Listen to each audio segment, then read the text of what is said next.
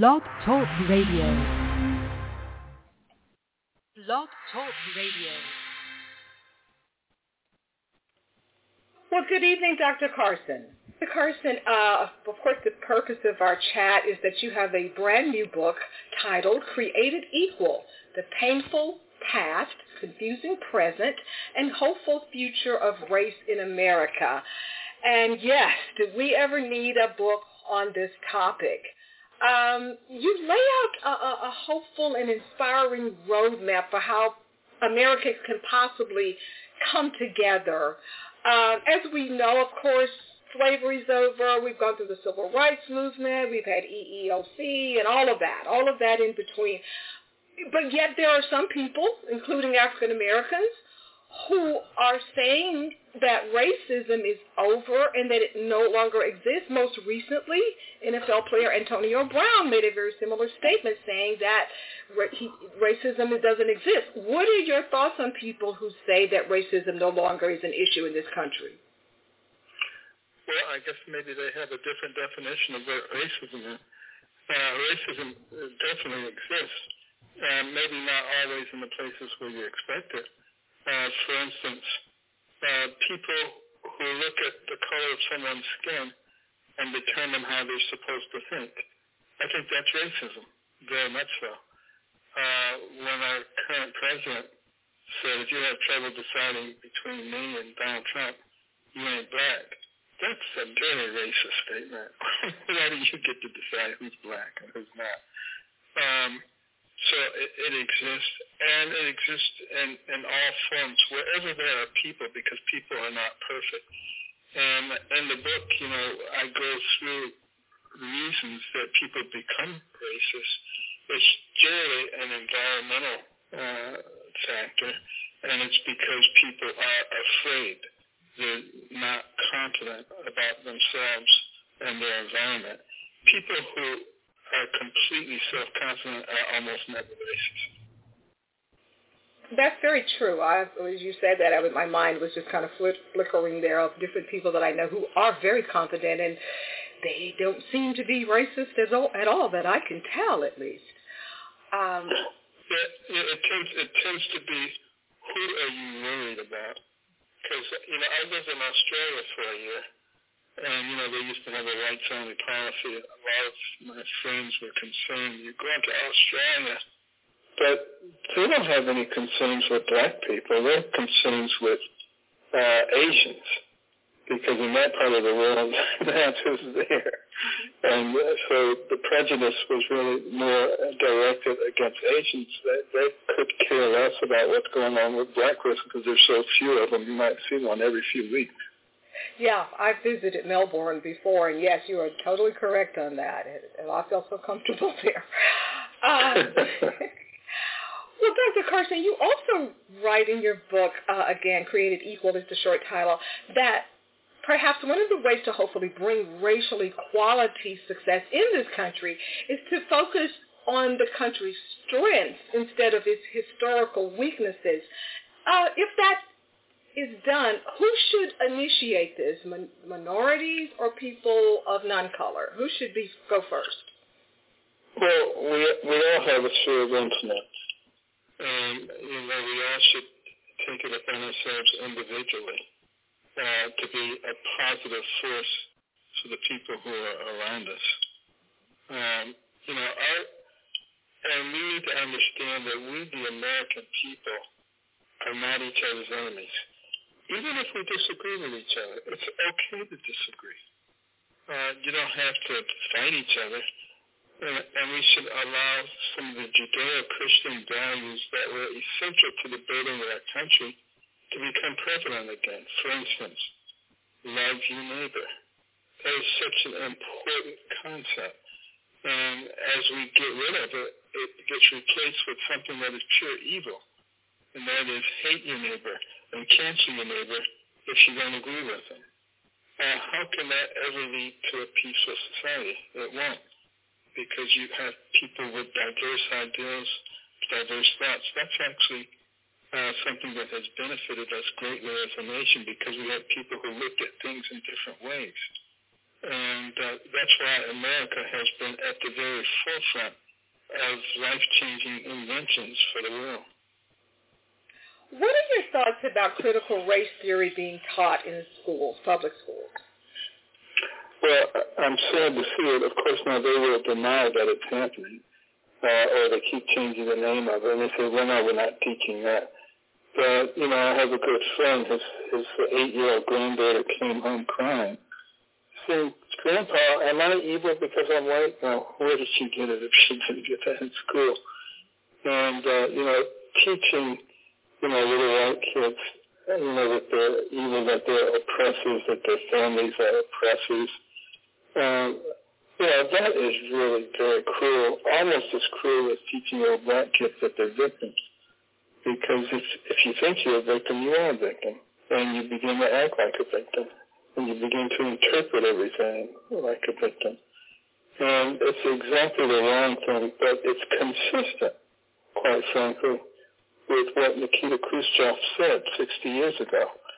He told Eisenhower, your grandchildren's children will live under communism and we won't have to fire a shot. And what did he know? He knew that if they gained control of our educational system so they could indoctrinate our kids, gain control of our media so they could spoon feed the people only what they wanted them to know, remove faith in God and replace it with faith in government, and raise the national debt to astronomical levels so we could justify massive taxation, redistribution of wealth, and complete control, they would have exactly what they wanted. And all of that, I'm sure, sounds very familiar to you because that's exactly what's going on. And one of the purposes of this book is to expose all those things that are happening and how race is one of the key factors that they're using to divide our population. Now, this is a two-part question. Uh, when it comes to racial equality, what are some of the things that America is doing right, and what are some of the things that the country is totally missing and just getting all wrong as we stand today? Well, one of the things that we're doing right is recognizing the innate talent that all of our citizens have. And we've done a very good job of that because when I was a kid, when a black person came on television in a non-servile role, it was a big deal. Everybody came running into the living room to, see it. And now, within that same lifetime, you have black admirals and generals and CEOs of Fortune 500 companies and presidents of universities, including Ivy Leagues and heads of foundations. We've elected a black president twice. We have a black vice president. I mean, to see that we have not altered uh, our society significantly in the right direction. You'd have to be virtually blind not to see that and to understand it. And that's a good thing. And those are the kinds of things that we need to be building our future on, not going back and dredging up uh, the worst parts of our past. And, you know, not falling for the lie that we are more evil than any other country because we had slavery. Uh, virtually all societies have had to deal with slavery.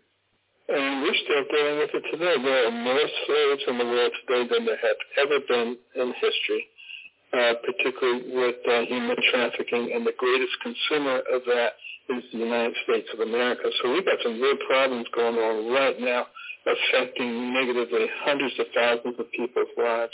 We don't have to go back 200 years and find something awful. There's something awful going on right now that we can do something about. So very true. And, and are you surprised that we are still dealing with some of these issues as far as race, even if it, though it's 2022? I know that I am. Well, I'm, I'm not surprised because I know that those who want to fundamentally change our society will use anything as a cudgel to to beat people with and uh, you know they need to, to create the sense of dissatisfaction with the way that our society is now if they're going to get people to want to change it. So, you know, the, the race issue is creating dissatisfaction. Uh, defund the police is doing the same thing, letting violent criminals out so they can wreak havoc in our society uh, not guarding our southern borders, just allowing general chaos uh, doing everything you can to destroy our economy. You know, these are all the kinds of things that you can then point to and say, see, I told A lot of people like to point fingers at your, your party, the Republican Party, when it comes to racial matters and speaks constantly fuming the flames towards uh, racism. They always point to the Republican Party, and you were answering Right. that. Right, and I I don't I don't know how much of that you got, but you know what I consider to be racism is looking at someone looking at the color of their skin and determining how you think they're supposed to act and what they're supposed to believe. And if they don't believe that, you start calling them names. Uh, that to me is the epitome of, of racism. And, uh, you know, we need to just, uh, you know, put away all the, the heavy partisanship and start thinking about what is good for our nation, what is good for our people. As we have become more partisan, we've become more hateful, more d- disrespectful. And uh, that ultimately is the greatest threat to the future of our country. Well, I have two more questions here, two last questions here. Um, if Roe versus Wade is totally overturned, how do you think this will affect the gains as a country that we have made towards race relations and equality, especially for women? Well, it's it's interesting that you would ask that question because uh, when you look at some uh, individuals, they try to equate women's rights and the advancement that women have made with abortion. And the way I see it, it's, it's almost the opposite. You know, almost the most sacred relationship is between that baby and that mother. The reason that baby is in that mother's womb is because it's the safest place in the universe that it could be. But uh, we have people who are trying to say that that baby is the enemy and you have the right to destroy that baby. And I don't, I don't think that's the way most mothers feel. Quite frankly, I don't think they think that that's infringing upon their rights. Uh, and most people don't really stop to think about how a baby is formed. You have a male gamete and a female gamete, both with 23 chromosomes, and they meet together, and now you have a complete human being with 46 chromosomes. It's not the mother. It's not the father. It's an individual. It rapidly, very rapidly develops. And, uh, you know, we have a lot of alternative things that people who get pregnant inadvertently can do that don't include killing the baby. So, I, I, and I think we're making progress on this issue. A lot more young people are turning away from the savagery of, of just killing babies and looking for alternatives. I think that's healthy for our society. Well, Dr. Carson, uh, as we all know, in addition to being a world-renowned doctor, best-selling author, uh, you were the Secretary of Housing and Urban Development under President Trump's administration. And, oh my God, today, housing and rental prices are just outrageous. Where do you think this is all going? Are we going to get any relief? I mean, what, what do you say to people such as myself and others? What should we be doing or expecting? Well, we, we have to look at the things that, that have worked. We've, we've made some tremendous technological advancements in housing uh, that have reduced the prices dramatically. But the problem is the regulations. When you add all the various regulations, the cost triples and quadruples sometimes. And that's where the attention needs to be at the federal, state, and local level. How do we do logical things that keep people safe, that keep the environment safe, but that also keep the prices down? And there has to be concerted effort toward doing that.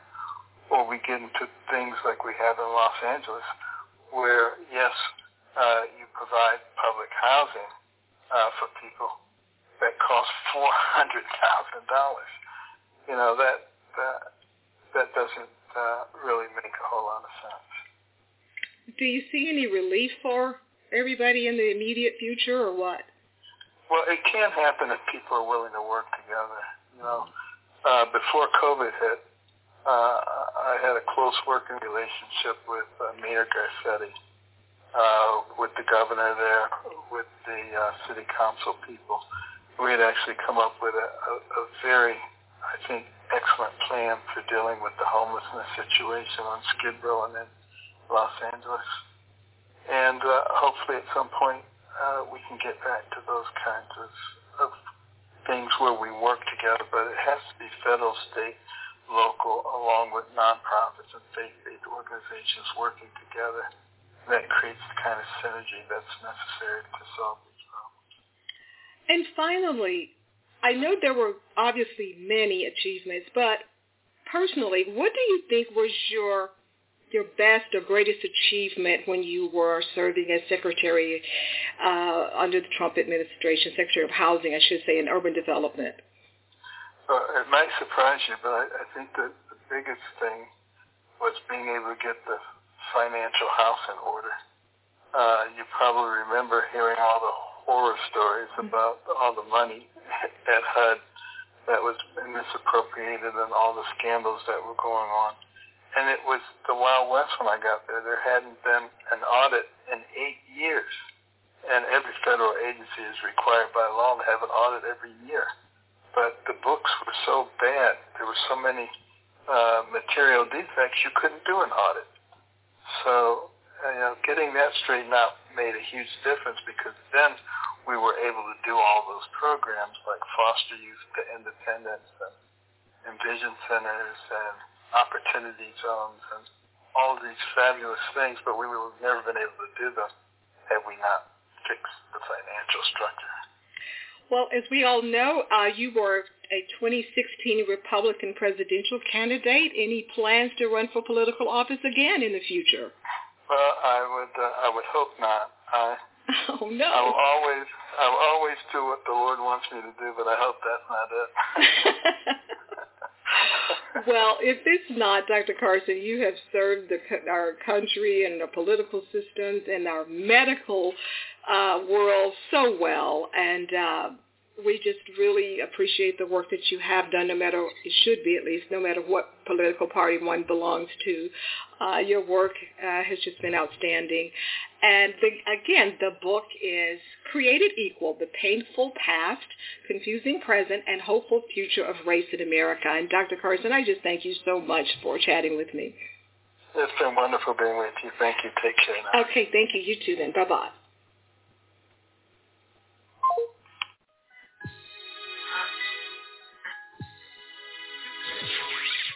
Thank you for listening to another edition of Film Festival Radio with your host, Janice Malone.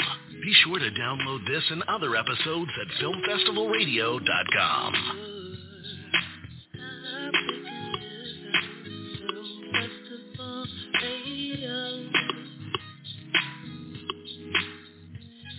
know